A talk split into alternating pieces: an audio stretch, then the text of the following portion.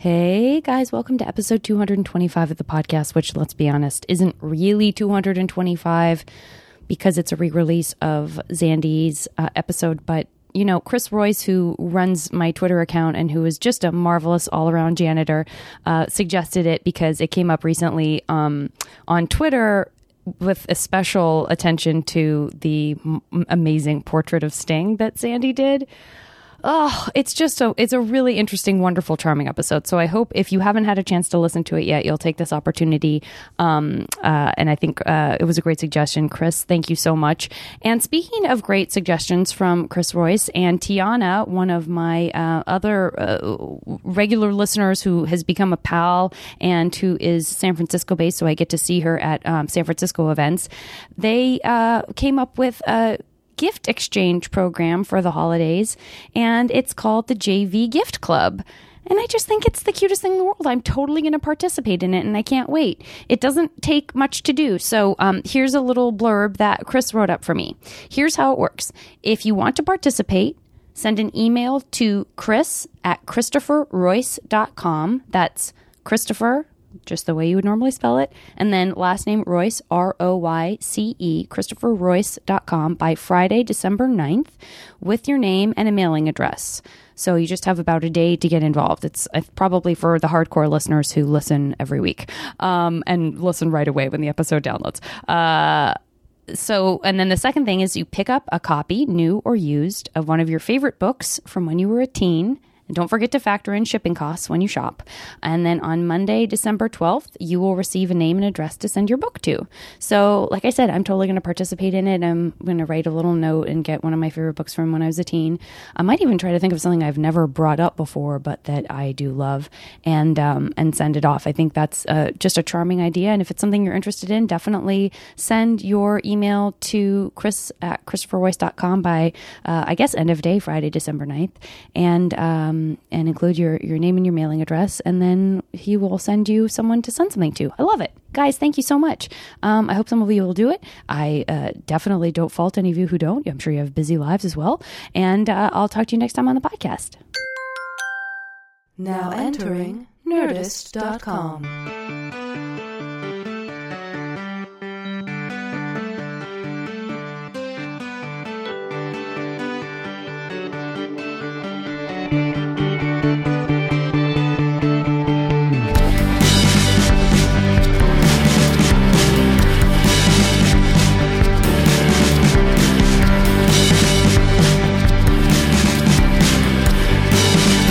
what it feels like to be doing your first podcast. Oh my god. Can you take it? I don't know if I can. Well, we you can might have always to bail in wipe the middle. me off the floor. Pretty soon we'll have the balloon drop. That Okay. happens Oh. about an hour That's what in. happens on yeah, this is a five-hour podcast. About an Oh. hour in balloon drop. Okay. Two hours in, uh, ponies prance in. Ponies. Can't ride them, but they do a little Oh. prancy prance in front of you. Wonderful. Poop, leave. You have to sit with the poop smell for an hour. Then, but I it's manure, horse right? poop. Yeah, it's I different. It's horse poop. different. Yeah. And then an hour later, a clown comes in, Oh, and that like a rodeo that- clown. That is that I don't like. Yeah, that's but the he one part I don't He like. won't fuck with you. He's just there to clean up the cow. I Oh, mean, the, then he's the pony manure. Yeah, he's just he'll do a little bit where maybe he falls into it face first. Listen, he's very committed. I will his, laugh even his if art- I don't find it funny, just to make him sweet. feel good. He does also have a single teardrop, but he didn't kill Okay. anyone. Okay. He's an old. He's just an old school sad clown. Um, no, Zandy, I'm so excited. You just said, uh, guys, so uh, so you know, this is Zandy's first podcast. She just announced that to me right before I started I've recording. listened I'm to very podcasts. excited. Yeah, that's fair. But yeah, yeah, never never done one before. is I'm like I'm worried. I'm like going to be one of those people who starts talking about themselves and then really loves talking about themselves. so I- so you're going to be hol- so I brought you onto a podcast to talk about yourself, but you're going to hold back in fear. No, that you no, no, I won't. But I'm just worried that I'm going to be like in love with hearing the words coming out. I'm just worried. Yeah, I'm worried you're opening a Pandora's box. Oh, Is I'm basically so excited. about. This is very exciting. Well, Um, we'll see. We'll see. Oh, That's we'll hope. definitely see. That's oh, we'll definitely see. Now I'm just being threatening for no reason. Yeah, yeah, it's scary. Um, well, I uh, just to recap, guys. For uh, I don't know who cares, but I was excited about doing this podcast episode when we were up at Sketchfest because I think I always think of you and David Wain, your husband, as being in New York. Um, and, That's the way I think too. right? And and you've been and now you're in LA, and I think same with Showalter in Black too. Sometimes I just can't. I I just think of you as always New York, and I, I feel like the only opportunity I have to see you is if I'm at Sketchfest, is if you're at Sketchfest, Well, but that's not even true anymore It's always lovely seeing you up there. might I say, having you up whether we're in New York or LA. Thank you very much. How are you? Uh, So how long have you been in like fully settled in LA? Uh, I don't think I'll ever be fully Yeah, settled fair here. enough. I feel that way, too. uh, we came out in late August.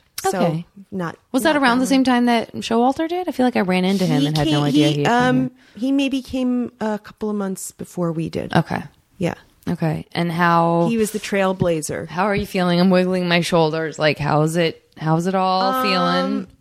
uh, not to be um, I you, I I have a hard time talking about this because I um eh, I don't want to make people who fe- who like LA uh feel bad or defensive um perhaps I will like it more.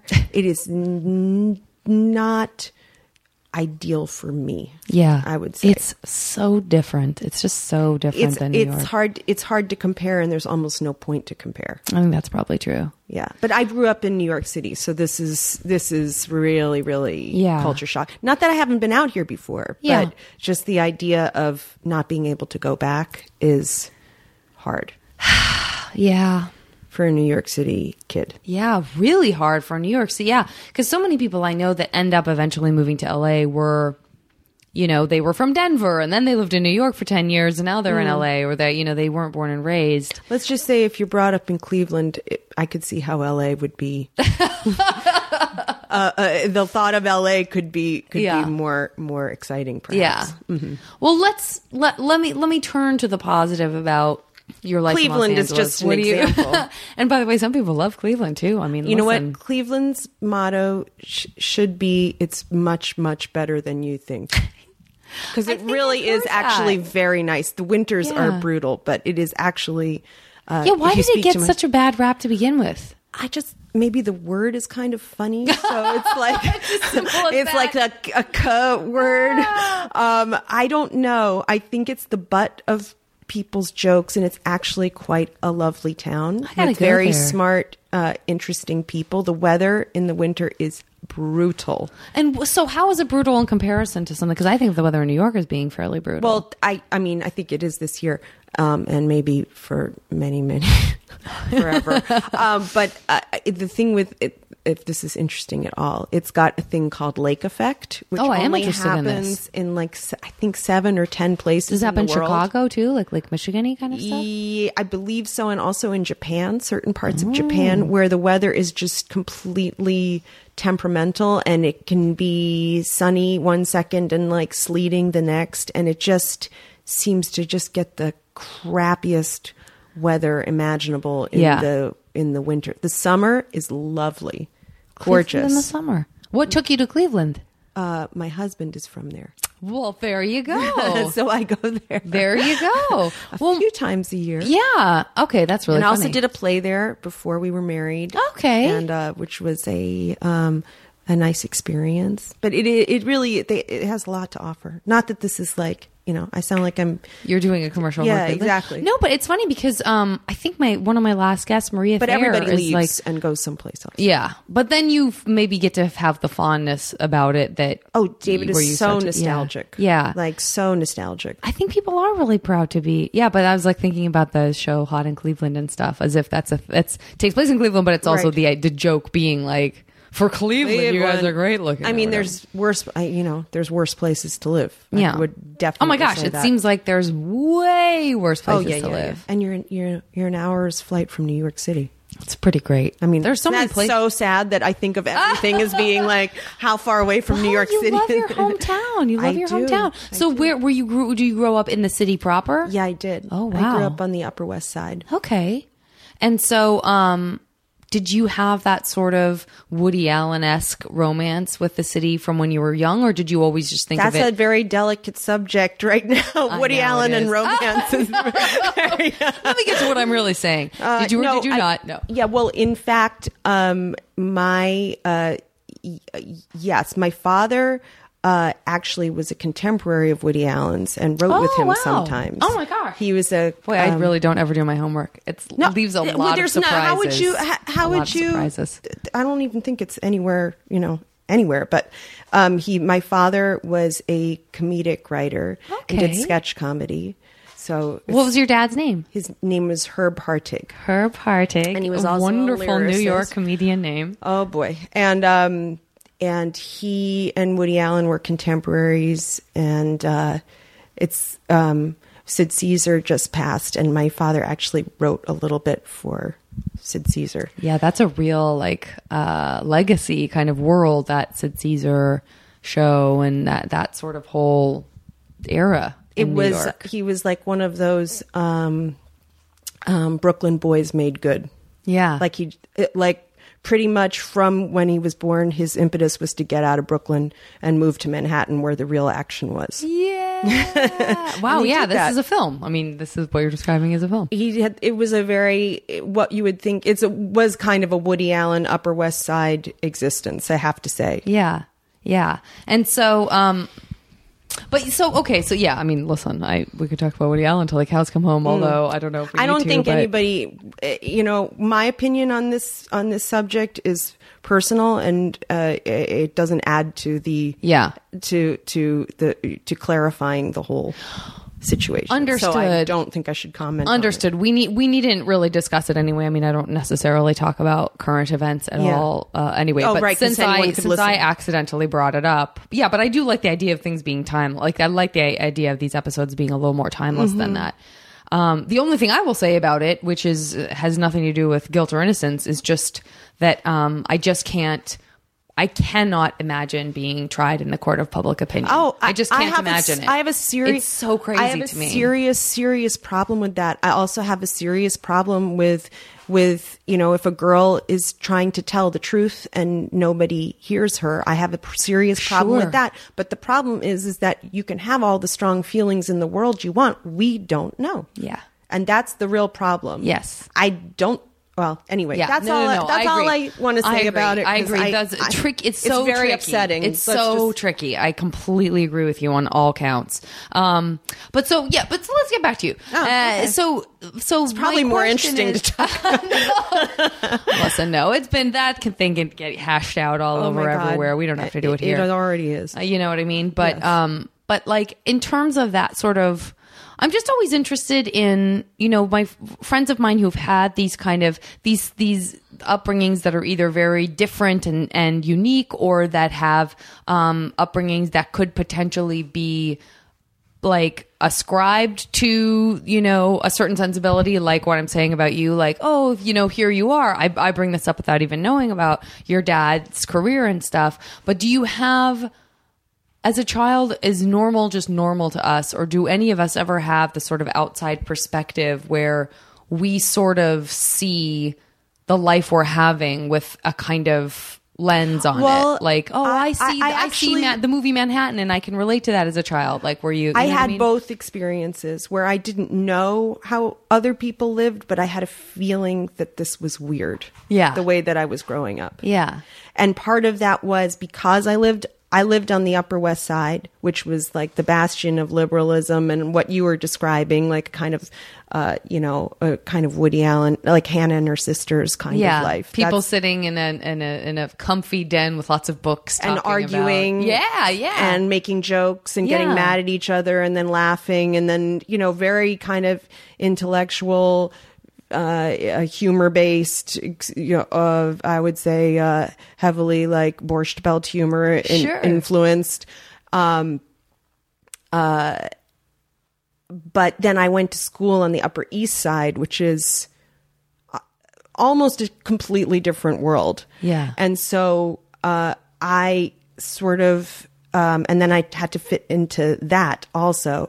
So it made me realize like, uh, I felt like a, a, a perpetual outsider who was mm. like passing for this Upper East Side Yeah. kid.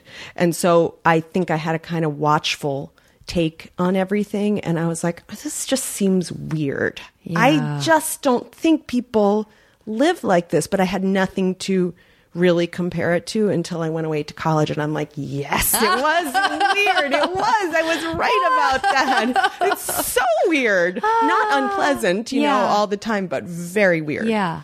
Wait, were you? Am I just imagining this again? Did not do homework. Do not do homework, especially with people I consider friends. But were you in a Whit Stillman movie or two, or do you No, no, just no, that because was- you might as well have been Uh, based well, on everything no, you just said. um, like, in you I have so great in I one. have an acquaintance, Isabel Gillies, who was in a Whit Stillman movie, Uh-huh. but th- that is the subject of Cosmopolitan, and that was that that boy. That was kind of my life. Yeah, because he lived what I- on the Upper West I'm Side and was kind of like somewhat embarrassed that he didn't, and he's trying to fit into yeah. this world, and yeah. that I, I hope I handled it a little better than he did. Right. but, but yes, that was very much my life. So interesting. So what what was your familial structure like in this in this cozy den with books and people arguing? And wasn't joking? cozy. Let's not. it just looked cozy. Um, my so my dad was a, a comedy writer, and he actually uh, like was on the nightclub circuit along the same time as uh, uh, Nichols and May and Stiller and Meara. Love it. And he did a nightclub act. This is before I was born. He did a nightclub act with Paul Mazursky. Okay, sure.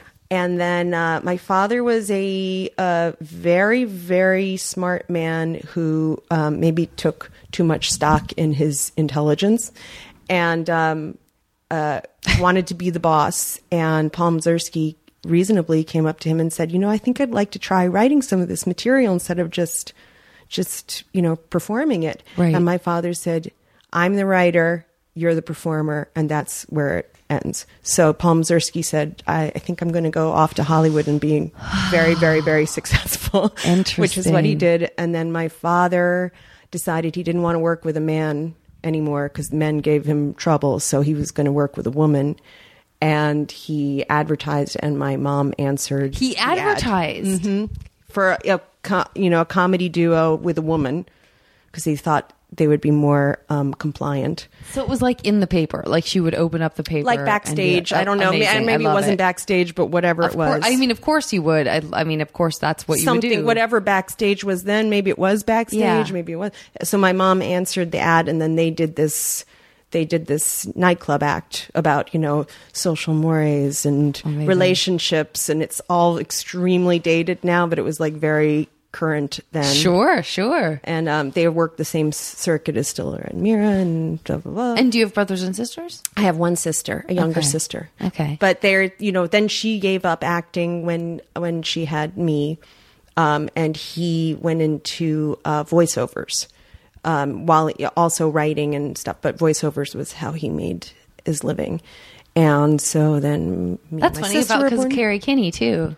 Oh, they Yeah. uh, her father and my father were friends. Oh, that's I so mean, you know, rival friends. They Right. Were, Yeah. We would. Uh, he'd take me to like auditions, and um, um, he had a very low voice. Like he did Orson Welles.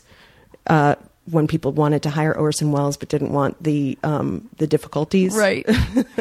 the problems, Right. So, uh, but so he had a very deep voice, and I believe Kerri's father also has a deep voice. And they would like see each other in audition rooms and go, "Hello, Herb. Hello, Steve." You know, like out try to outlow each other. And Ah, that's so funny. it was a very small group of people who did voiceovers. yeah. But they did all of them. You know. Yeah. Oh, yeah. Well, I think it. I mean, I almost want to say it's still like that a little bit. There's it's a very cloistered world somehow. totally but of, but like, things used to run longer so you could actually make quite a bit of money Yeah. doing this with just a few um, commercials airing So- Yeah. So did you? Okay. So did you? Um. So growing up in that world, Mm-hmm. did you feel the pull to perform and feel like this is kind of in my blood, or did they I didn't kind really of advise think against about it? it. You didn't. I didn't think about it until things started to get tough. I just was like, yeah, this is what I'm going to do. Oh, okay. So it really was like, and they supported it. They weren't like, don't do, don't do what we did.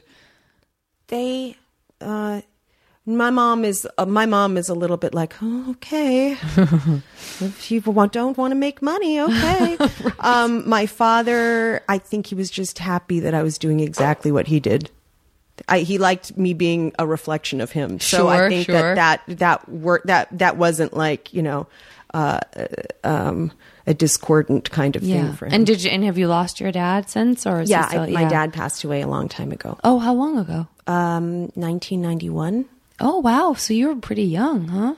I was well. I don't want to tell exactly. how No, yeah, just, um, yes, I was. I mean, I don't know. I was. younger, I was like very recently out of college. Yeah, yeah. And what was he? Do you mind if I ask? Was he ill or was it sudden? Was He uh, was ill. He was a hypochondriac. He really was a little like Woody Allen, to be honest with you. I well, I think Woody Allen is a product of his environment. Um, Well, I mean, in he terms grew of that up in the perspective, same so much neighborhood as my father Yeah. did, and he went to the same college. I, bet- I think they went to Brooklyn College, Yeah. both of them. And it's the hypochondria. You never really knew where the sickness began and the hypo, or the hypochondria ended and the sickness began. It was Yeah. very nebulous. Everything was hurting at all times, you know. And um, but he was genuinely sick for. But he he'd have he has di- he had diabetes, and then he'd like give himself an injection and then eat a donut, and he'd say like, "This is why I haven't have the the insulin so that I can eat the way I want to eat." I'm like, yeah, I don't think it works that way. Actually, really don't think so. not really. Nah, Yeah. So yeah, he wa he was he was sick, but it wasn't a total surprise. Yeah. that it happened either. Did your mom remarry? Did she? No, she didn't remarry, but she um she did date someone for a really long time Mm-hmm. after. But as you know, after he died, I think probably like about five years after he died. Sorry to nose into your parents' business. Oh, that's a.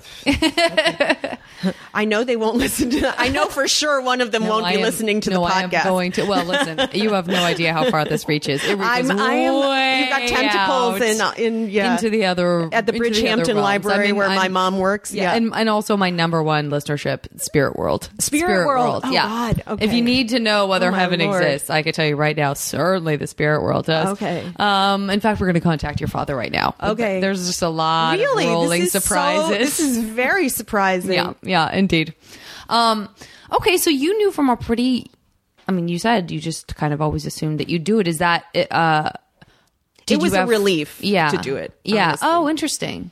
It wasn't. way? Um, well, my my the, my high school, my I went to the same place from first grade through twelfth grade, and um, And that's on the Upper East Side. it's on the Upper all East girls. Side. They don't really groom people for acting. Yeah. let's just say. Although a couple of actresses have graduated from there, but it's not really what's expected of you. What's So- the vibe like? Um, you know, I think it's changed a lot since I went there. But uh, for example, when we left every day, we would um, curtsy to our teachers. Oh well. Which is really why my father wanted me to go there because he found it charming and very, very un-Brooklyn. um, We have uniforms. We um, weren't allowed to wear patched jeans. Um, uh, let's see. There were so many things we weren't allowed to do. It's hard to even name them. But Were you a good kid, or did you balk against those? no, I was a pretty good kid. Yeah. I was a little sly. Were you? Yeah, but I wasn't like. Well, you had to be. yeah. You had to be. Everybody had to be perfect. That was like kind of one of my one of my problems with the place. Yeah. They just didn't have any room for quirky, quirkiness. But I think that it's changed a lot because the headmistress now is more uh, seems more like a I don't know. She seems more with the times, and uh, she's a very intelligent, funny person, from what I can tell, from Yeah. what little contact I've had. But no, it was it's very waspy. I mean, it's really waspy, and I'm Jewish, so I had to keep the Jewish part of me under wraps. Were there other? But there must have been other Jewish girls. there. Sure, but we were all doing our best impressions of um, being, uh, yeah, being a Protestant.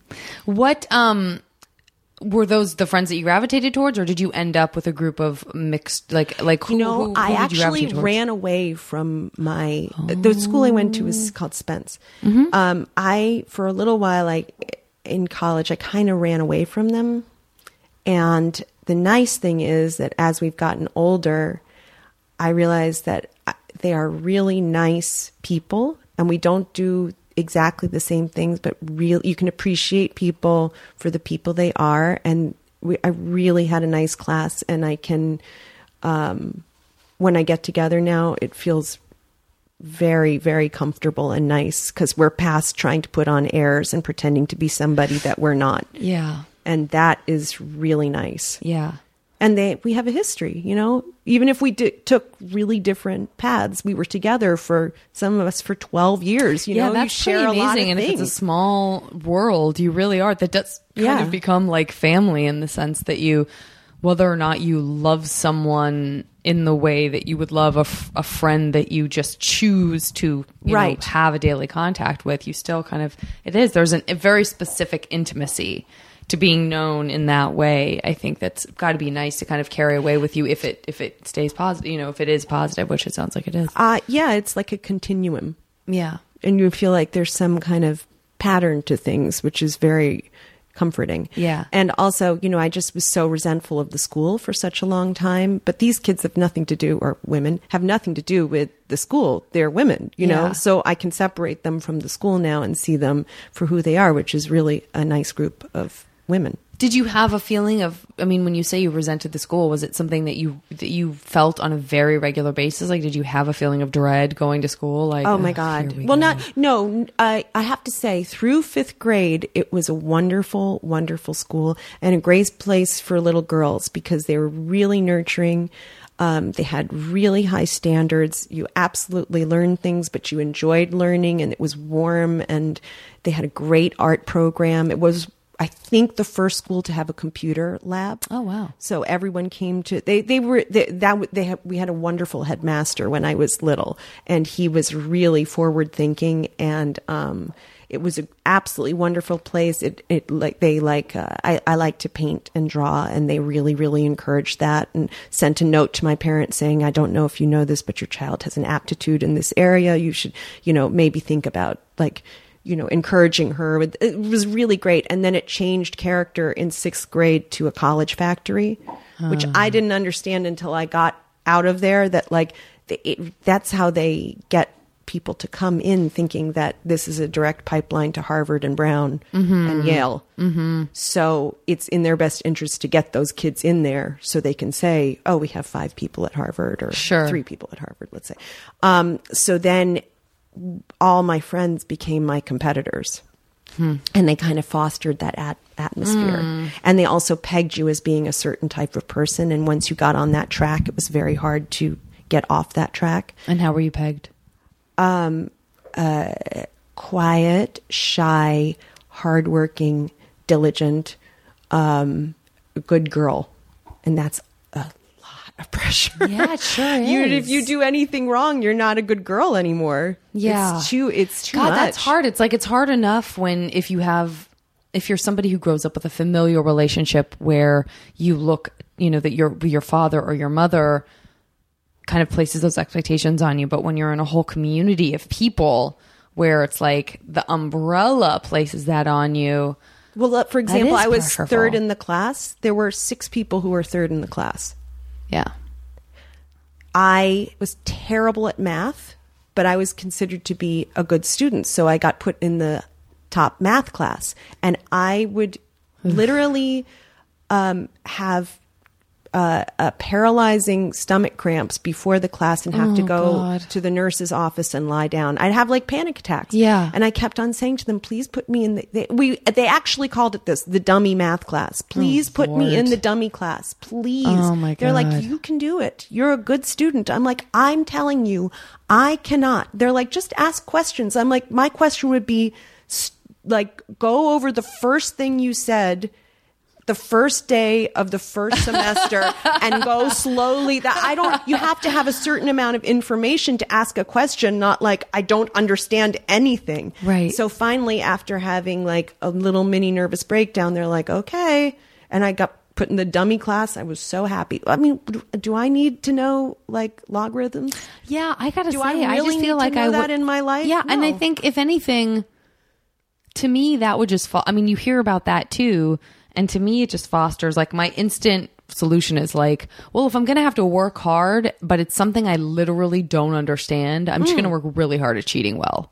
Like that's probably what I would do. You know what I mean? If I was having to- stuck. I ha- I understand having to work at something and get better at it. Like, but but but to have the expectation that you're not allowed to fail is not fair because because you learn a lot by failing. Agreed. And two, it should also be. I mean, we're we're also talking about like that's what's tricky about schools. And I mean, you know, I could talk about the educational system till Mm. the cows come home and probably not come up with any good solutions. Other than that, I just feel so dissatisfied by where we are with it as a country, as many Where of us did do. you you went to public I, yeah, I just went to public schools, and um, and I graduated second in my class, and I never felt any pressure about it at all. I didn't even know I was going. Where are to, you from? From Tucson, Arizona. Oh. and I didn't even know my parents were both public school. Te- well, my mom was a private school teacher, but before that, she had been public school. Mm-hmm. But my dad was, and um, and I never felt that. I never felt academic pressure, in part because you know I we share. I went to a public school that shared a campus with an, a, co- a college prep public school, and so I took a lot of those classes and vice versa. Oh. Right, you know, and they they came over, and so we sh- and we shared arts classes and stuff. But um, I I just never felt the pressure and I, I honestly didn't even know that I was graduating second until like right before I was and then I was like oh that's a thing they were like you're salutatorian I said I've literally never heard that I- word what is that word? I don't know what that means Yeah. so it just but I just don't think it. I, I I don't think it has to be this way, even in a private school. I just don't ever see that you have to not love learning. I mean, I, when I went to college, it was like a total revelation to me that I could be a good student and enjoy what I was doing. Yeah. and have a good time. It Like just have a really good time. And I was mature Yeah. enough to handle my social and my my uh, my academic demands. yeah But also New York. I mean, I grew up in New York in the '80s, and I almost feel sorry for people who didn't grow up in New York in the '80s because socially it was a lot of fun. I bet. It so was yeah. So what was your social life like when you before college when you were in high school? Well, what was I- your social life outside of being the quiet, shy? You know, you're supposed I- to be. when those I show you the pictures of myself in sixth grade, you'll understand why I had such a good time after I got contact lenses in, in eighth grade because. I I am will always be a complete and utter nerd, but I, it did not help that I had like inch thick glasses Yes. and long hair that my father wouldn't let me cut, like super long hair. it was totally embarrassing, and my life and the way people perceived me completely changed when I got contact lenses and had the balls to cut my hair. Yeah. despite what my father, you know, said. It just it was like night and day, and it's still hard for me to. It, the, I don't know. Just the way I was perceived was it with just those two adjustments was kind of crazy. And then nightlife was so extreme. You know, I mean, like I went to clubs. Did you go to clubs even like when as like a 14, 15, 16 year I old? Like, probably didn't go. I didn't go. like, what was your what was your Well, I'll tell you my that? first club experience, Yeah. which is I had a boyfriend who um, had a. Um, um, I don't think I should even say it, it was a a prominent person in that society Okay. who was pretending to be straight but was gay, Uh-huh, mhm. married, pretending to be straight but was gay, and we went on his pass to Limelight. And it happened to be gay night, but I didn't know that. And so, wait, this person was the person you were dating was gay, or the person? no, no. was The person I was dating gay? was, not gay, Yeah, yeah, but he was friends with this Oh, gotcha, gotcha, gotcha, gotcha. man Gotcha. who was gay. Gotcha. And we went on this guy's pass. Gotcha. And it was that, th- we were like probably one of the few straight couples in there. And I'm like, is this what clubs are like? oh my God. And I was terrified and so exhilarated. Sure. And it was so different from my school. I mean, it was like, literally night and day. Yeah. it was literally, and then area. There's this club that was uh, um, just the best club I've ever been to in my life. It would it would change themes Uh-huh. every few months, and um, so they had like picture windows, like like stores, and they would do like dioramas. Uh-huh. Oh, and God, they would I'm have- in. uh, it- Everyone knows would that's have a magic word for me. mannequins, And then they would sometimes change it up and have real people in there too, and you had to s- sit Sure. and like look and see if the people moved to see if they were real people or mannequins. And one time there was this mannequin of Andy Warhol. The theme was death and destruction, and there was this mannequin of Andy Warhol, and I'm like, oh my god, that looks so much like like Andy Warhol. And then I looked and it moved, and it was oh, Warhol. Oh my god, you must have gotten such a kick out Oh, of I being. mean, That's you know, like even at the time I was like, this Warhol. is something special. Yes, absolutely. this is crazy, and it wasn't Oh, that like is velvet rope like it is now. Yeah. It's like everybody in it together. If Yeah. you got inside, you got inside. It was like it was. It, they played great music. The atmosphere was so great. It was like a little bit dangerous, but they had co-ed bathrooms. I'd never seen that before. It was just Mm-hmm, and you really, were still in high school for sure. Oh yeah, but they weren't. So they didn't. Cool. They didn't. Yeah. I didn't even have a fake ID. Yeah. They just didn't. If you were a girl and you were decent looking, you got in Yeah. places. You know. You I always say. like- I mean, I did a lot. you I weren't was sucking your thumb, or Right. sometimes even if you Even were. if you were. I don't know. I didn't suck my thumb. Well, I always say that, like, I do. I mean, maybe I don't always say this, but I do feel like I'm. Ugh, it's tough because I don't want because I do have s- some young listeners, and I don't want to encourage them necessarily to make bad choices as young people because I Mm. I, I I definitely took risks that I wouldn't I would Right. never advise anyone to take. On the flip side of Which they're going to do which they're anyway. going to do anyway. So yeah, I mean that's the thing is that like yeah, you're not you're not going to listen Take to my risks, podcast and make a be smart about it. Exactly. Be smart about. It. Yeah, you know, I I never, it. even though I was in that kind of scene, I never did cocaine. I've never done cocaine, and the way I got out of it, which is so, instead of being cool and saying I don't do it, thank you very much, I would. I didn't think that sounded good, so I would say like, oh, if people offered, oh, I've done too much already. I love it. That's a great excuse. and they I were like, everyone's like, yeah, yeah, yeah. yeah, I'm- they're high. What are they going to Oh know? yeah, yeah, no, totally. Yeah. They were like completely blitzed, so they were like, "Sure, she's she's totally wired super right now." smart, super smart. I just didn't. Yeah, the, You weren't feeling well. That's but so that's kind of is like. I drank. That's what I did. Yeah. I didn't do drugs. But I think also, I don't know. I guess I I guess I feel like now or even God, it, even in my twenties. I just didn't have the energy for the cra- for the clubs and for the crazy and all of that. Like it was kind of like I did it when I when I had the energy to do it and I had the desire but to do it like- and then I was done. It, it it was like um going to a piece of theater though. Oh yeah, what you're describing sounds like I. I mean, I didn't do it a lot. were like I didn't that. do it Yeah. every week, and I know people who did and were so blasé about it. And I'm like, how can you be blasé about this? This is crazy. Like, Right. this is. You're seeing Andy Warhol. How can you be Yeah. blasé about this? Yeah. Nobody gets to see this. This is cool. That's cool. So you did have that perspective. You did. Well, I that, didn't go that much. yeah. My sister was like a, a bad girl, so Mm. my parents kind of focused all their attention on trying to keep her in the house, and so I got like. They Yeah. thought I was since I was the good girl. I didn't could have trust a you. curfew and stuff like that. Yeah, I didn't really do anything that stupid. I have to say. What were the boys like that you got that you dated in high school? Were they Well, bad my boys father didn't They... want me to go out with anyone who wasn't Jewish, so I pretty much exclusively went out with um, with non-Jewish guys. yes, I was the non-Jew that many Jewish boys went out with Of for the course same reason. you are. Are you Yeah. kidding? Oh my God, you're like Shiksa. That's what they dream about. Yeah, so many parents From did not like me. Philip Some of them Roth did. Some on- were okay, but yeah. Oh my gosh, uh, yeah. It was hilarious. Uh, Couldn't have been treated worse by by some of my boyfriend's parents. oh, by your boyfriend's. Parents? Yeah, just in terms of Oh, I'm like, sure they weren't. Yeah, happy. like when you meet them, they just look at you like as if you've done something personally to them. And I was, Oh, I wanted to be Jewish, so I always was like, it, I, it was such a blow to me every time somebody was like, it has dismissive. nothing to do with you. so it's your hard to be image of. It's Yeah. your your image. Yeah, There's a great um, play called Sight Unseen. I don't know it. Oh my God, you! It, it's a great play, um, and it's um, it, there. It's like a relationship going backwards, kind of. Uh Uh-huh. And um, it's a, a non-Jewish woman who uh, who is in a relationship with a Jewish artist.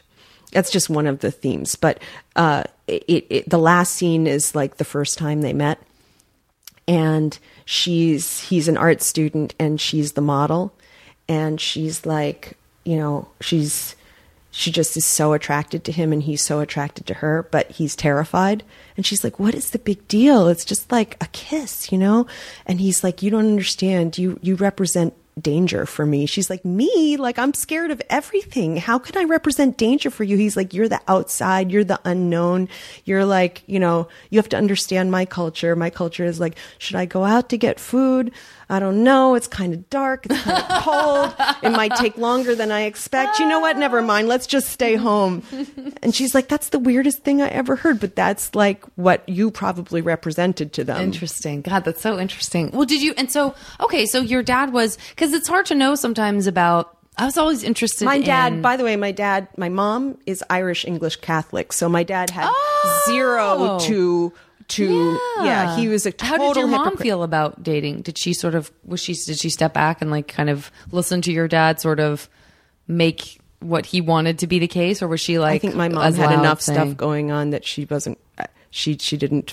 She she liked my boyfriends better than I did. I think. Ah, okay. Whenever like they would break up, she's like, "Oh well, you know, he's a very charming." I'm like, "Can you have my back, please?" He's oh, like totally horrible. oh, he's a ah. charmer. That one. Yeah. Did you have a bat mitzvah? No. Okay. My father so said- this is interesting because yeah, I suddenly imagine based Well, on that what you would said, mean you'd have that- to spend money too. Ah, I see. So, I no. see. No, I mean we, we had terrible Jewish education. Really, my my education was don't don't date anyone who's not so Jewish. So funny. I really thought I had just cracked open the tip of like, oh, you really were like in that in a world that we can talk about a little bit. It's so funny that that was well, where Woody he drew Allen the likes line. shiksas too. yeah, Woody Allen loves shiksas. yeah. Oh, for sure. For it's sure. uh, yeah, it's like dipping your toe in in something dangerous. Who were the? So what were the guys like? Okay, so they weren't Jewish. We know that. No, I I did go. I went out with one Jewish guy. I think yeah, one great- Jewish guy. Yeah. Did you? wh- Where were you meeting these guys? But they were like you at an equally non-Jewish, right? like me. I Yeah. mean, they were Jewish in, in name only. Yeah. Were they like um how did you I I, I- always ask the stupid total- question total because I'm like oh, I met my boy the guy guys at school. That's not even true. But I'm like, okay, wait, Janet, just because you went to an all girls school, I've done this to guests before. Like, no, for sure you still have interactions with guys. Okay, Janet. so It's- they it's were not like, you're like- at a private school far away. this this my school had a reputation for having pretty blondes.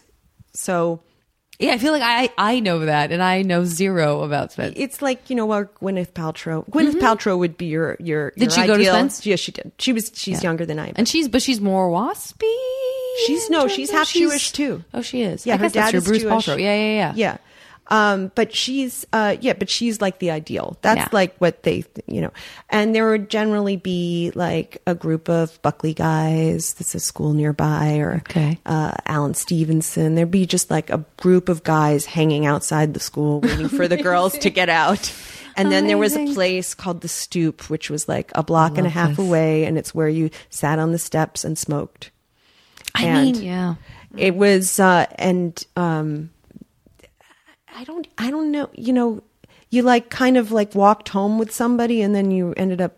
It, it, he was your boyfriend. Yeah. I, it was so strange. Or you'd go to like someone's birthday party, and you'd play like three minutes in the closet, and then that person was your boyfriend. I, I don't really know how it happened. I was totally intimidated by the whole thing. I mean, I really, I have to show you this picture of myself. Like, I, I, I went from being nobody you would touch with a ten foot pole to like, uh, who's that one? And it was bewildering to me. Yeah. Don't you think it's good that you had that first experience to sort I of recommend being every, a dork right? to everybody. In fact, Yeah.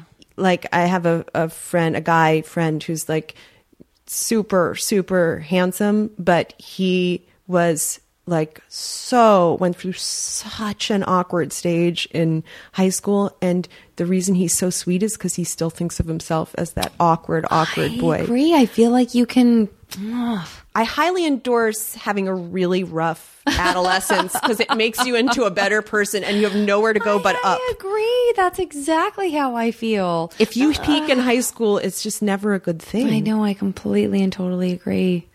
Did you have your heart broken? Oh my gosh, so many times. I'm I'm like way overly sensitive. Yeah.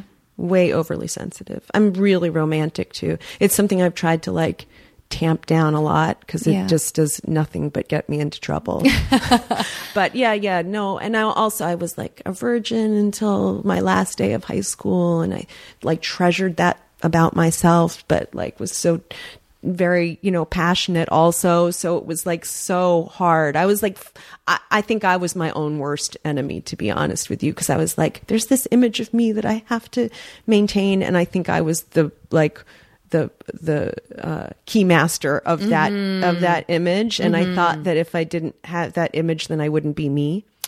Yeah, that's so interesting, especially this idea. I mean, because I do, I, it is easy to see this kind of, this sort of flat surface of um, the expectation that's placed on you by your school and that environment as being like this good student and this well behaved. It makes you sound very calm and sort of like consistent. people think and I am yet- calm. and yet, you know, especially that age, like who's calm at that age? Even the most calmest person is like a turmoil inside. but I was very watchful because I was trying to learn how I should.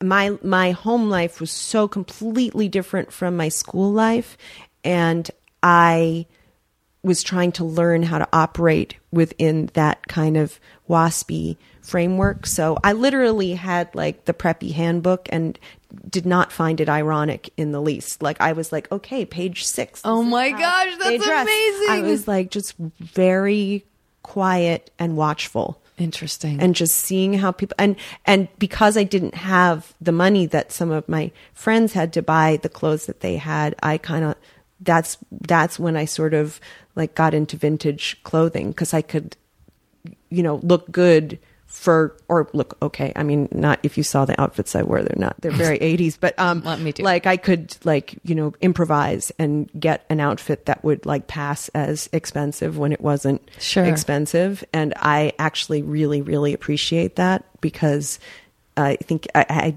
I had to develop style because I had to like find a way around this like Molly Ringwald and Pretty in Pink. so yeah, But sort she of. got to be like the kook, but she was known as like the kooky one, opposed to I wasn't the of finding, kooky. A, yeah, I was as opposed not to finding a way one. to kind of still fit in, Right. and be you know doing that kind of stuff. Did you have a sense too? Of, I, I I mean. It's so easy to keep kind of rubber banding or boomeranging back to the, the very beginning of this conversation, which was like what makes Los Angeles tricky for you because of your whole experience. I feel like I'm going through that thing again where I'm just being watchful. I'm like, Yeah. you know, it's like it's hard to um, have to.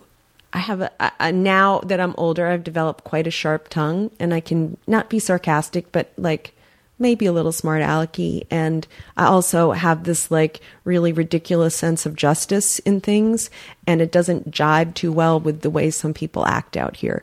So I, but I have to hold my tongue all the time because you can't like you can't call people out on stuff all the time and expect to work. I know. you really can't. Welcome to why I started the podcast. I it really know. is this sort of I know. round two of that kind of like navigating, you know, through just why I have to watch what I say all the time, even though you know some people definitely deserve to be called out on bad behavior.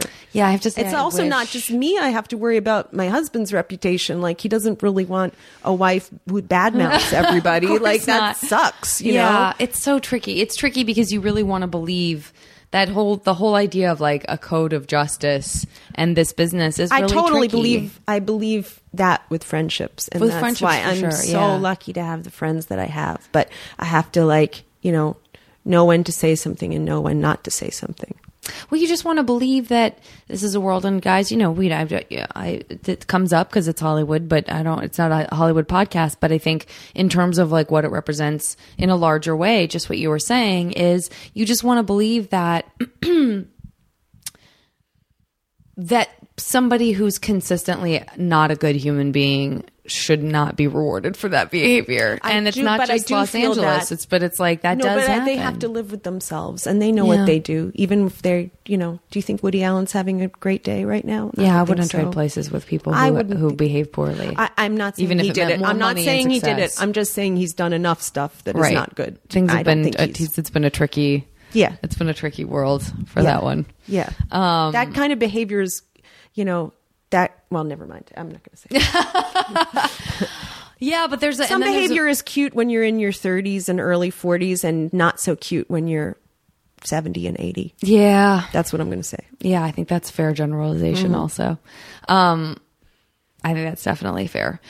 Yeah, it's Did you did you take advantage of the sort of reasons why people go to New York then when we talk about the sort Completely. of museums and the- and going to theater? Completely. Yeah. I really did. And you know, the thing that I think that I love about New York, uh, being a teenager in New York, is that you have no excuse to be bored. None. Yeah. There's something going on. So There's true. too much going on. There's things that are free going on. I went to the museum all the time. I went and did my homework at the Met Ah, that's so great. in the like it, it was so calm and lovely and uh i would go there you know fairly often to do my homework and um i saw shows i you don't have you don't have to worry about drunken driving at all You- Yeah. if you get drunk you hop in a cab yeah. um, maybe the cab driver's drunk but we don't have to know about that There's a better chance of being not on the road with drunks than there is in being in LA, that's for sure. I think so. I mean, Yeah. I, I think like a lot of um, problems for teenagers happen because they're bored. That's And just if- what I was about to say. Yeah. If you're I've bored in New. York, then it's your own damn fault. Yeah. Really, Yeah. honestly. I've uh, did you um did you also I mean with all of that stimuli around you um you mentioned that you know aside from performing that your that your teacher had said that you had a, an aptitude also for like visual arts and stuff like that I mean did you feel that you had even in this world of so much stimuli did you feel you had a rich imagination did you feel like you like did you disappear into books and movies and stuff I like had that a you said you were romantic wonderful. Well, I first of all, um, I I had a wonderful art teacher who's uh, I l- actually love to know if she's still alive and thank her if I could ever find her. Her name was Diane Martin, and she uh, I love to paint, and it was a real respite for me. And she gave me the keys to the art room and said, "You can stay here as long as you like. Just you know, you have to leave by nine, but you can lock up." And uh, I'd put on.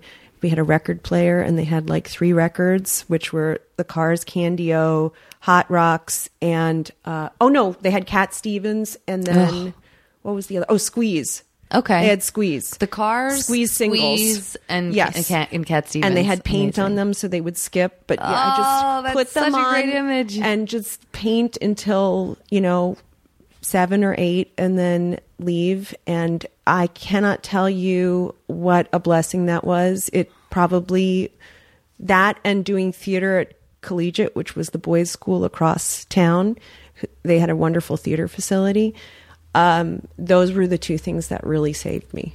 I mean, and and not only saved me, but just like I think about all, all, all the time. What a wonderful thing. So to- good things can come out of that school, and I had Sure, some great teachers too, really great teachers. Yeah. and I know how to write a topic sentence, which is no small not sure thing. I do. Oh yeah, you do. I I'm probably sure you do. Maybe I do. Gosh, my dad, if he listened to this, would be as an English teacher, would be like, I don't even know You if don't know how it- to write a topic sentence.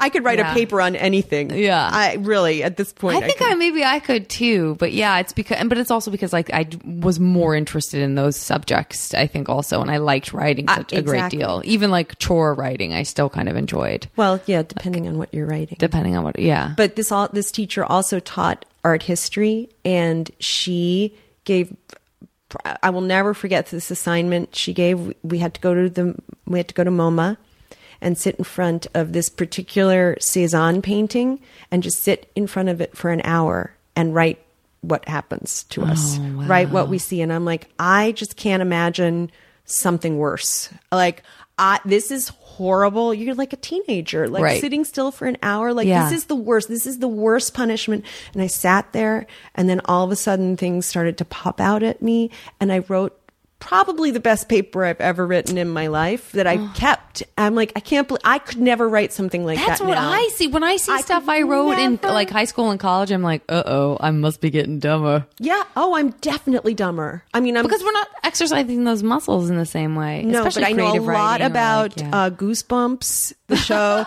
and I know a lot about Super Why and Thomas the Train. I know That's a fair. lot, That's a lot fair. It's about fair to have those be priorities right now. Um, that's so sad. But I mean, it, that the, the fact that uh, uh, she came up with that idea Mm. and trusted teenagers to come up with something really interesting to say. And my paper wasn't wasn't like as good as some other people's Mm. papers. It was just such an inspired, wonderful, like adult thing to give a a teenager to do. And also just the they it was like to just sit there and and have to sit there and and see what happens is something that like I don't think a lot of kids get anymore. And I didn't have cell phone. We didn't have cell Yeah. phones and stuff like that. Our our our attention is so fractured now. Let me ask you this real quick. Did you guys go as a group or was that like as an assignment that you like? My question is could a worse student or a, a slyer person have just lied and pretend that they'd done that? No, no, no. You were accountable We went. for we went for a visit. I think we went for a group visit, and then she said, "Your assignment is to come back here uh, one time in the next week and sit there for an hour." Yeah, yeah. You I could have think- bet definitely slacked off. bullshitted, and I think it's cool that you went. You, were, I think what I'm like, You what I don't like, understand. I had to follow rules. But that's I would what I'm feel saying. so bad. But what I'm interested in, this is what I'm interested in, is I'm interested in the benefit, like what was so tough about it, still unlocked some moments for you, including like if you hadn't been such a good kid, she never would have left you with those keys. So it is this sort of like you did get a reward. I, I mean, I don't know, I don't know this person, but. Ba- I'm just basing this. I'm making my own Zandy story now in my Yeah. head, but um, but you know this idea that you that you did earn the freedom to be able to have those keys and be in that art room by yourself listening to those records which to me is one of the nicest images that- that's come up for me on the podcast i mean It's i'm really just nice. in That actually love makes with that very- image that i think it's so very- beautiful you know and I, I hope I gave her even like a little bit of the the happiness she gave me. Oh, it's so beautiful Zandy i just love it i just think it's that to me is I, what And you she just knew I was going through a rough time too, and she, we never talked about it. But she just, she just knew that would make me feel good. It's a beautiful, I'm sorry. beautiful story. No, I'm so moved. I'm so moved. She was a really special teacher, and I did have some really special teachers there, and I got to remember that and not just feel resentful about that school Yeah. Uh, because it's easy. You know, it's too easy Well, the to do tough that. stuff is so powerful. I mean, it just creates, it can create so, we, we can put up so many walls and we can box in the experiences that we have that make us, you know, that make us feel those intense negative emotions. They just have so much power and it's so nice to revisit experiences that have a different kind of power, you know? Where did you go to college? Did you go to a private college? I went you to school for these guys know a little bit about this, I think, but I went to school for my first couple of years in northern Arizona in a very small, just oh, little Oh, so school. you didn't go really far from home. I didn't go too far from home, but I went as far from home as I could, Right. Because I got as a, as as a, with my graduation, like I got a scholarship, a full ride for four years to any uh, school in U- Arizona because of my ah, uh, uh. and my we had zero money. I mean, I my parents gave me like two thousand dollars when I graduated. They were public school Yeah. teachers and they, They didn't make a ton money. of money. It Yeah. seems so shocking yeah. to me. Yeah, they basically gave me like I swear it was like two thousand dollars, and we're like, well, this is what we were able. You know what I mean? It just wasn't. Yeah. And so I had that scholarship. So I pers- I used that scholarship, and then and I did love my time there, but I just eventually um, Outgrew it. uh, yeah, I just was ready. I really wanted to live in San Francisco. I had visited when I was 13 and I was I was Oh my God. fixated on it. Of course. And it was such a priority that finally um the ha- literally halfway through like I had done one semester of my two two semesters of junior year. Um I just flipped out and like quit school and moved to San Francisco to establish residency for a year so I could go to a state school and just Oh put myself my through school God. there. What, what did your parents think? I mean, they were actually pretty cool about it. I don't remember why they were, but I think because I was so solid about knowing, I, I think it's because I wasn't like, fuck this, you guys. I am Right. going to San Fran. I like, was I like, really wanna listen, do this yeah, for I was me. like, listen. And also, I was getting great grades. So it wasn't like I They weren't worried about you. failing. Yeah, it was like, listen, I have a 3.9 GPA, mm. but I'm going to leave school for a year so that I can finish at, you know, in San Francisco. So it sounded like a good enough plan that they were like, oh, okay, that sounds like a thing. Right. You know, and so I think It they, wasn't like I'm sort going to join the circus. yeah, it wasn't that. It wasn't that. And they also, they just were never, neither one of my parents was ever like up in my business about college ever or oh, about, Oh, about so career healthy. ever. I never felt like they pushed me. If anything, I felt maybe I got pushed in the direction of staying as, staying being a performer because my dad really believed in me. But I That don't know is so that- smart. I, Yeah. I got to remember that when my kids start applying to college to just ease I off. mean, I turned out okay. Like you know. oh, I, could think have- you. I think if you know yourself, you choose the the college that's right for you. Yeah. that you need. And it I lo- we looked at other places, Harvard or and yeah, and I got scholarships to I got partial scholarships to places in the Pacific Northwest because I always I also really wanted to live there, but Yeah. I was a very pragmatic child, and I was like, Well, I don't want to owe money your as a performer. pa- Yeah. you know, because they knew you would. But it's so weird to be a pragmatist about performing. You know what I mean? It's like I knew I wanted to be a theater major, but I also knew I didn't think I'd be able to pay back student loans as a theater major. Right. So it was a weird twist of So like, well, I want to do art. I did study theater, but I just paid for you know like I I went to I had my scholarship at the first two, and then San Francisco State was really not that expensive, so I just had jobs. Was San it took me a long time. But was San Francisco expensive to live in? Yeah, it was expensive. I mean, I was I was going to school like I would take like two classes a semester and basically work full time. Right, right. You know. Right. Um, but uh, My dad was just got it so head. excited that I wanted to go to a state school. yeah, So excited. Yeah. It was like the least expensive school I applied to. And he's like, great. yeah, Oh, Fantastic. yeah. Good. Sounds good. Well, I, I always feel, and I always tell my friends who have kids, like, I mean, obviously, if you make enough money where you can. F- easily afford a school but it still feels stressful because they're also expensive Yeah. i mean that's a different story but to me there was something so liberating in my parents being like well we did the best we could Yeah. you're on your own. Yeah. I don't feel that I was pushed out of the nest in any way. I don't feel that, uh, but like my friends who, you know, I have a friend who has a daughter in college and she wanted to go to medical school and he killed himself trying to save money for her to be able to go to med- medical school. And I really, while I think he's an amazing dad and I love and cherish him as a, you know, as a father figure, seeing him do that, Yeah. I, at the same time, I kept saying like, you know, you just do do the best you can. You don't owe your child medical school. Like Right, it doesn't right. really ha- it doesn't work that way. Not if you're you're not a lawyer. You're not a, you know what I mean? He Right, was a right. cook, he was a cook. Oh, and so God. he was just and so those Well, not to parents mention that, that- sacrifice everything in their lives to create that college experience and also for a you child. can take a you can take a loan out and then if they're in medical school they'll probably uh, earn it back pretty Yeah, soon yeah. afterwards too, right? yeah, I mean it's just it's interesting. And also I think it makes the child appreciate it more if they have to work a little bit for it. you know i don't know it's it's just tricky i'm not saying there's a right or wrong way to do it but i i just feel like for people who are parents out there and now i have so many friends who are parents of t- toddlers Yeah. who are agonizing over where they're going to get the money for a college education i'm like you know what it will it will work out. I So- too many people are in this position. Something's got to give, or You hope. you I know, mean, uh, or you they'll be like me and be a smart kid who gets great grades at a very plain school and still makes a living and is okay. Yeah. And I could be making a living. Not it's not like all I could do was be a performer. Now I'm monologuing. Now I'm talking too No, no, I wanna hear- no, I But I but totally- like I could have done. You know, I could be an interior designer right now without a degree in interior design. Like that's Right. the you know you figure I- out if how you- to get if on the work. Everybody the saw this house, they would know that that's the truth. Well, that's only because I worked. But I mean, like I worked as like I answered phones at a you know I answered phones at a design firm, and then I was promoted, and then I was promoted again, and like that's so there's ways to do it, even if you don't have you're not blessed with a tuition that's paid for, and and also maybe you don't even have to owe well, also hundreds of thousands of dollars. I heard something loans. so interesting the other day. On uh, uh, one of the great joys of being out in LA is the great radio that you have out here.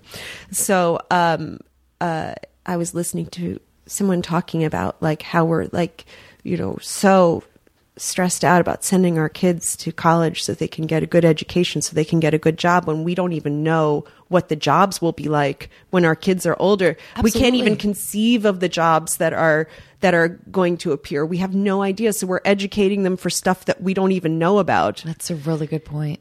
like really really we don't know what the educational structure is going to be like Yeah. and what's necessary Yeah. And how many robots are going to replace how many people, and how many people are going to replace how many robots? Knows? exactly exactly That's such a good point.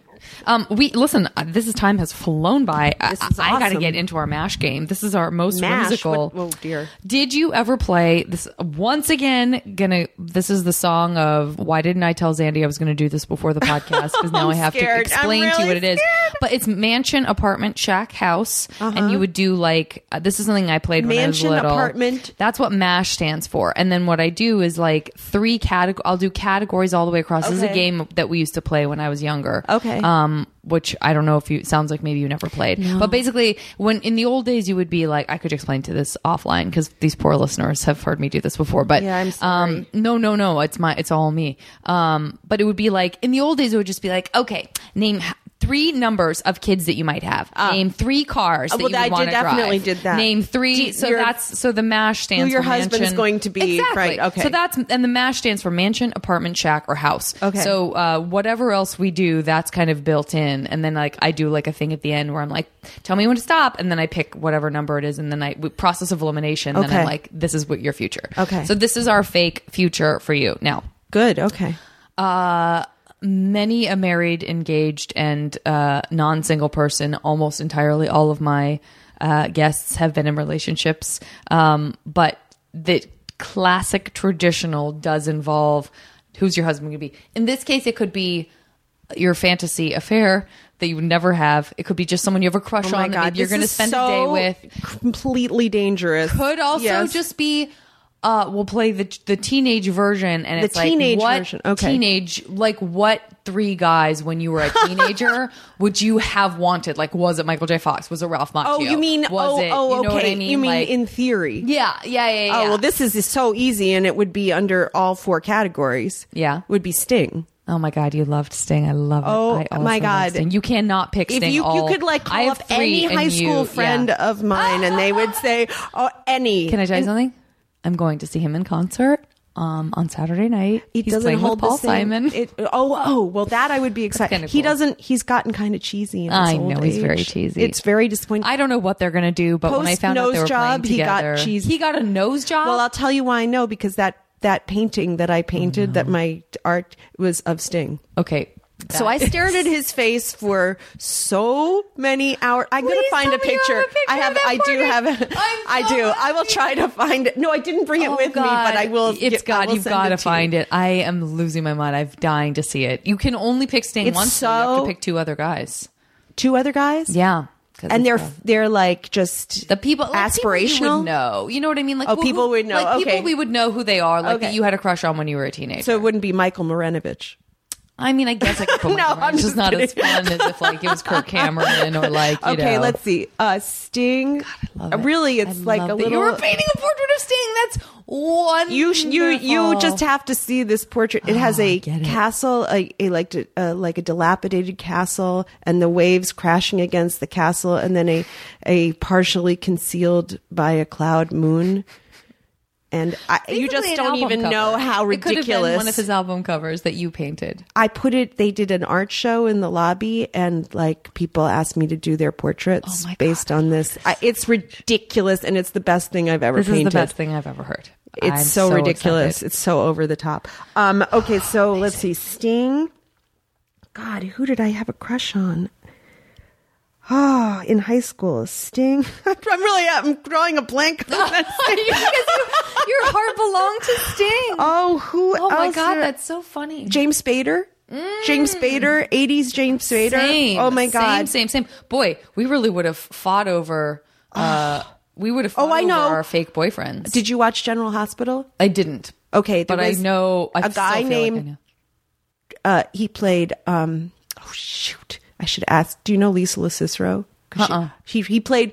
Uh, she's an, a wonderful actress and a lovely woman who lives out here, and she now she's on General Hospital now, and she's worked with him. He's Is back I remember on. like a Luke or like a yeah, no, it wasn't. like it was. a- He played Robert Scorpio, and his name was Tristan. And I don't know, can't remember. But I doesn't was matter 'cause I'm putting deeply, Robert deeply, Scorpio deeply, because deeply, deeply, deeply, deeply in love with him. Um, deeply. I love this. If you had so asked me if- when I was little, I would have said Kojak. That was who I had a oh, huge crush. that's gorgeous. But no, oh my um, God, those are brilliant. Okay, Robert gorgeous. Scorpio, James Spader and Spader. Sting. I- I- that's pretty good. That's Classic. pretty good. I'm going to take it back and say, yeah, you live in LA now, so now you have to get excited about cars. Not true, but um, but like that was one of the ones in the, that was one definitely one of the old school categories too. So give me three cars, Cars? you would drive. I don't know cars that well. I like my car, but it's not very exciting. What is it? It's a uh, Jetta wagon. Great, putting Really? It. It's so. I mean, I've actually always wanted a Jetta. I don't know why. There you go. Um, I think Jaguars are gorgeous. Sure, right? sure. Like old school Jaguars, There not the go. boxy ones, but No, like the sleek. Yeah, sleek. Yeah. And then what's? Oh, I guess an Aston Martin. Perfect. Right? Perfect. This I- is get this is super old school. I'm loving it. Yeah. Three places that you have a vacation home. By the way, it could be well, I I have point. to say, I mean, this, it, I have to say the Hamptons because not because of the scene, but because it is l- so really beautiful. Oh yeah, It's like legitimately beautiful, and there's a reason why people want to go out there. absolutely. And then maybe in a vacation home or could a be, home. or could just be like a second home. So maybe you could have a second home in New York. I'm giving you that option. Paris. Great. It's not really a vacation. I mean, is that Oh yeah, it is Yeah. because please, it's per, it's basically a place where you would like to be able to spend as much time as you want. I have to do four categories for that. Then I. Uh, how about um, Sicily? You only get three. You only get three, and right now you have not picked New York City, so that's very. Oh, but that's not a vacation home. That's But where like, I want to live. Like your oh, where I want to live. This is like, well, oh yeah, no, we'll do where you want to live. We'll Where- do. yeah, okay, no, so this is vacation So the- yeah, so these are vacation homes. All right, Yeah, so no, New York no. City. Well, then I have to move. Okay, so so move Paris to where I'd like to live. Great, got it. And then vacation home. Scratch that off and Yep. put Nova Scotia. Oh, good one. Haven't been dying to. Oh wow, you are in for a treat. I'm dying to go. Everyone knows that I am one of many young women who obsessed over uh, Anne of Green Gables. oh yeah, Did you also? I I didn't obsess, but I liked it a lot. Yeah. I I like Little House on the Prairie. Oh, I've never seen it. Oh. Um, no, no, no, no, no, read it to read it. I Never like read show. or seen. Never read. Never the, read. the books are incredible. Maybe I I'm so upset that I have two boys because we'll never read Little House on the Prairie. Never say never. No, No, really. You know your voice. I, I no, I, I, I- Yeah. they, they're either going to be like little Casanovas or gay. Great. That's- but either way, either way, I'm interested. happy. Yeah. As long as they treat the girls or boys nicely. You'll make sure That'll do. You'll make sure. Okay, so okay, so main home, New York City, Paris. New York City, Paris, and um, definitely not London. Yeah, same. I feel the same. I haven't been to that many places. Um, I haven't been to well, Chapel Hill. Oh, Chapel nice. Hill. I've never been, but people do love. Chapel Hill. That's where I went to school. Okay, great. Yeah, Great, That great, wouldn't be a bad place to live at all. Um, okay. Three portraits Oh boy. that you would paint now. Is this based on what I portraits. was Yeah, I'm just saying? now. I'm just now. I've now now I veered off into Zandy specific categories por- based on our three podcast portraits. conversation. Oh, I'm going to sound so pretentious saying I love this. it. I'm excited. I'm re- Chekhov. Great. Three portraits. It has to be someone famous. Hmm. You know what? That's hard for me. I, I mean, I like when I ride the subway. There's some great faces. Okay, I'm going to put think- Subway face as second one, I mean, really great like faces. a great character face. Yeah. Uh, oh my gosh, I don't want to waste time. That's really okay. Uh, let me think. Let me think. Could even Maybe be like oh, Gloria Steinem. She's got a Great. fantastic, intelligent face. I agree. Great answers. Oh my god, I can't believe how fast you came up with those answers. I got to say, great Subway. skills. That's not really Subway face. No, but it's so true. I know. It's so true. I I, was thinking that there was some there was some other place I was recently that I was like, God, I'm seeing just like the most wonderful just faces that have seen everything. And oh yeah i know. I totally get it. I totally get it. Um okay.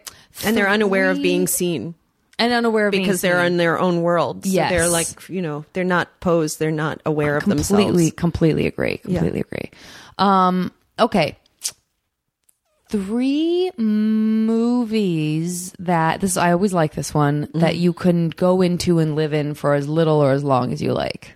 Just like Explain you can just like Uh, that total love so imaginary. Yeah total imaginary. Just like you can pop into mary poppins or you can pop into probably not metropolitan that Whit Stillman movie because that's what you already experienced. Mm. um or like you know star wars or that I would like to. Yeah, just not that that I love, not movies that I. l- well it could be like for example there might be a movie that you love that's like still so dark you would never want to necessarily pop in but like are there characters and a place Okay, well, that would be fun to pop I into I love Babette's Feast. oh wonderful Um, that's God, I haven't seen that since I was too you know young that he just to died. understand it. The guy who who made that. oh, I don't know if I did know that. He just he just died. That's one of the best films I've ever seen in my life. I need to revisit that guy. That's gonna make you heads cry. up. That's no, but in a great way. Yeah. Like one of those like uh, cathartic. so cathartic and like makes you feel better about humanity cries. oh, that's nice. So good. Because I just lost my shit over Life of Pi, and I don't know if I can go back to that. no, no, it's not like soon. Life of Pi. No, no, no, no, no, no, no. This is. Great. I was like unwell. No, this is like I'm so happy to be alive. Oh, that's great. Yeah, I love that cry. Okay, Um, good. singing in the rain Great.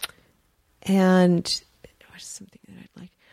Uh, I um, you know, any Wes Anderson film would not be bad to pop in. I agree. I agree. that those are so Do beautiful. you want to pick one? Well, the last one I saw was Moonrise Kingdom. Yeah. But I'm so excited for the new one. the I know, me Grand too. Budapest Hotel. Oh, yeah. I'm so excited to see Ralph Fiennes do something funny because I think he is really I funny. I agree with you. I think, it's he's such an so exciting funny, and he yeah. he has to play so d- dark. But there's always such a sense of humor in his performances. Yeah. And uh, I mean, for example, playing a Nazi, you just can't get more like depressing than that. And he could find I like know. something funny Some about lightness it. in it. I know it's amazing. I, I'm so excited for that movie. But yeah, any Wes Anderson Yeah, I film is agree. is fine with me. Um. Okay, these are great. Those are great. Uh, how about you have a shop in New York City? You don't have to do any of the like hard, stressful work. It's not like it's really hard to keep the shopkeeper, but you are you have the luxury of just having this wonderful shop that is providing some sort of service or goods to the city of New York. Um, tell me three. Uh, if you like, you can sort of place them in a certain area. If you have an idea of like, oh, I would want a shoe shop in Nolita versus a cafe in the Upper West Side or whatever. Right. If you have an image of like that you want to place that where an area where you want to place them to. Well, they'd all probably be in the West Village because you know that's my that's my my Love great it. love. Um, but uh, I actually had an idea for like a a place that was a half a cafe. And then the other half was a play space for kids. Oh, with great. people to look after the kids, and in between would be a plexiglass wall, so the parents could sit and have read the paper and have a coffee and talk to other people and see their kids being taken care of in the other room, and just have a place where they you pay by the hour or half hour or something, so Yeah. they could just have. I remember when I had my kids and they were really little, and I just really needed like adult company, and I needed some peace and quiet, and it was I don't know why this isn't a thing on every block, honestly, because I feel like it's you've tapped into expensive and you have to get a license for a coffee. But I, like, it's coffee doable. It's childcare, yeah. doable. But I think I passed a place in Paris that had this. By the way, I I, th- I think it makes total sense. great. It's such a when you have little kids. Oh my god, it's such a Yeah. blessing to be able to talk to uh, other adults for a second and just have some peace and quiet. I, I love it. So that would it's be one idea. Another idea. Mm. Well, there's a there's a store uh, in the West Village that this lovely woman runs, and it's called Tyke. And I think I'd like to have a store like that where it's like she has a child, so there's some kid things, and then there's definitely adult things, beautiful jewelry. Beautiful. I didn't get the, those there. I was thinking maybe I did, but I didn't. Um, beautiful jewelry, some clothing, like you know, this is all very like silly stuff, but No, um, but it's a it's, a uh, it's all chosen by her. It's like just a few artists. It has its own voice inside, and it's her voice, and I everything's that. beautiful and everything's like packaged beautifully and everything's good quality and it's nice soft materials and I'm like very very perhaps too aesthetically uh inclined like I'm definitely a sucker for packaging and stuff like that. I'm so, I, I get into the artistry of it in such a huge way. yeah, but it's you know you can you can overdo it. Yeah. But but there is something like uh, there is something to a store where everything is chosen with love. Yeah. not for by expense, but by love, and Yeah. you can tell. And every time I go in there, I see something that I just feel like I can't live without. Which, of course, I can. Yeah. Um, of They're course I can. job. Oh, and of, and and a, and a, and there's also in my my old neighborhood a beautiful secondhand bookstore. Oh, that's great. And there's uh, you know a guy in there who runs it, and he always has people visiting him, like sitting having coffee with him, and he knows every single book inside and out, and people can come in and chat with him all day, and it's just one of those places where you're like, this is really special, and I'd love to pretend that I'm super literary and know every book I that's ever read and that anyone could come in and chat with me and buy a beautiful book. Agreed. Great, great answer. Okay, and then final question is uh, three skills that you wake up tomorrow and you have an aptitude for them as if you've always been able to do it. Like you're like wonderful at it. Singing and dancing, Great. uh, carpentry, Mm, I love it. and let's see.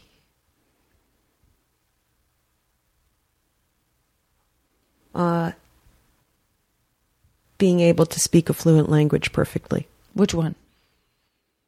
Well, it would be. I, I I've almost gotten fluent in French. It would be so nice to be fluent in French, although that's really not the most useful language. I feel the same. but it would just be would nice to like choose it. finally like know.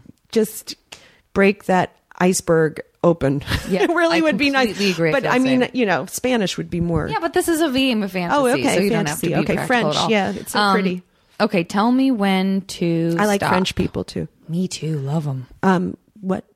oh, tell me when to stop. Now. One, two, three, four, five, six, seven, eight, nine, ten. Ooh, we got okay. So here's what happens: take a break, tally up, get back with results. End of podcast. Okay. All right. Feel free to do anything you want to with this time, but I'm pausing it now. Ready to reveal your future. Okay. Um, your fake future. All due respect to David Wain, because I'm about to tell you who your fake husband is. Uh, okay.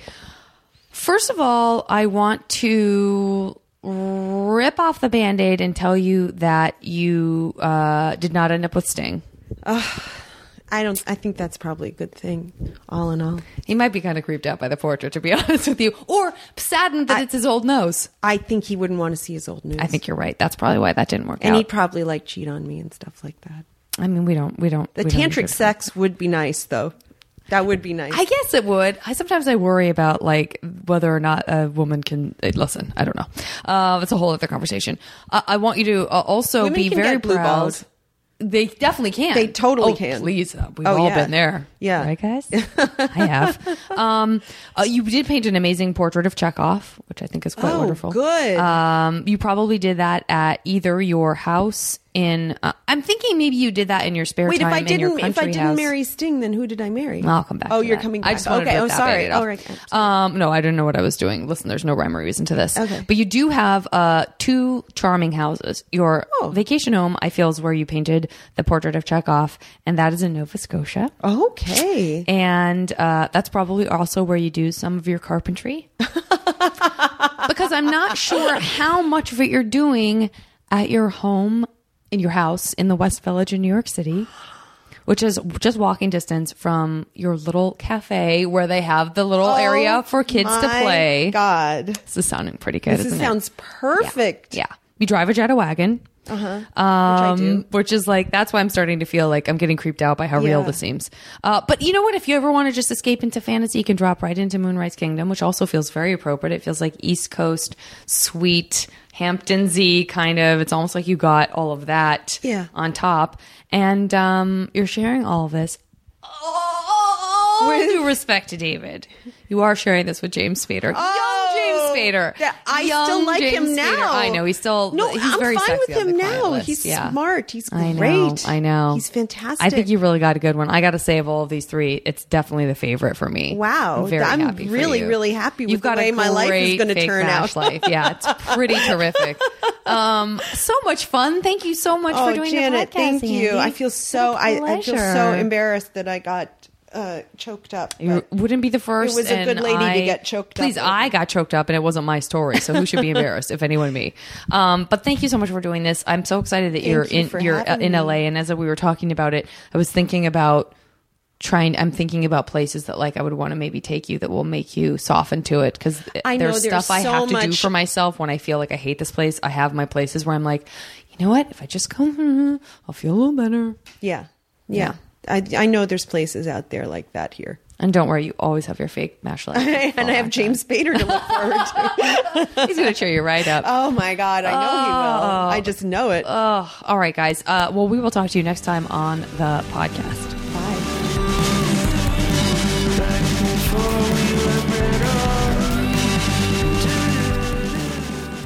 As always, the JV Club theme song is Back Before We Were Brittle by the amazing Say Hi. Now leaving Nerdist.com.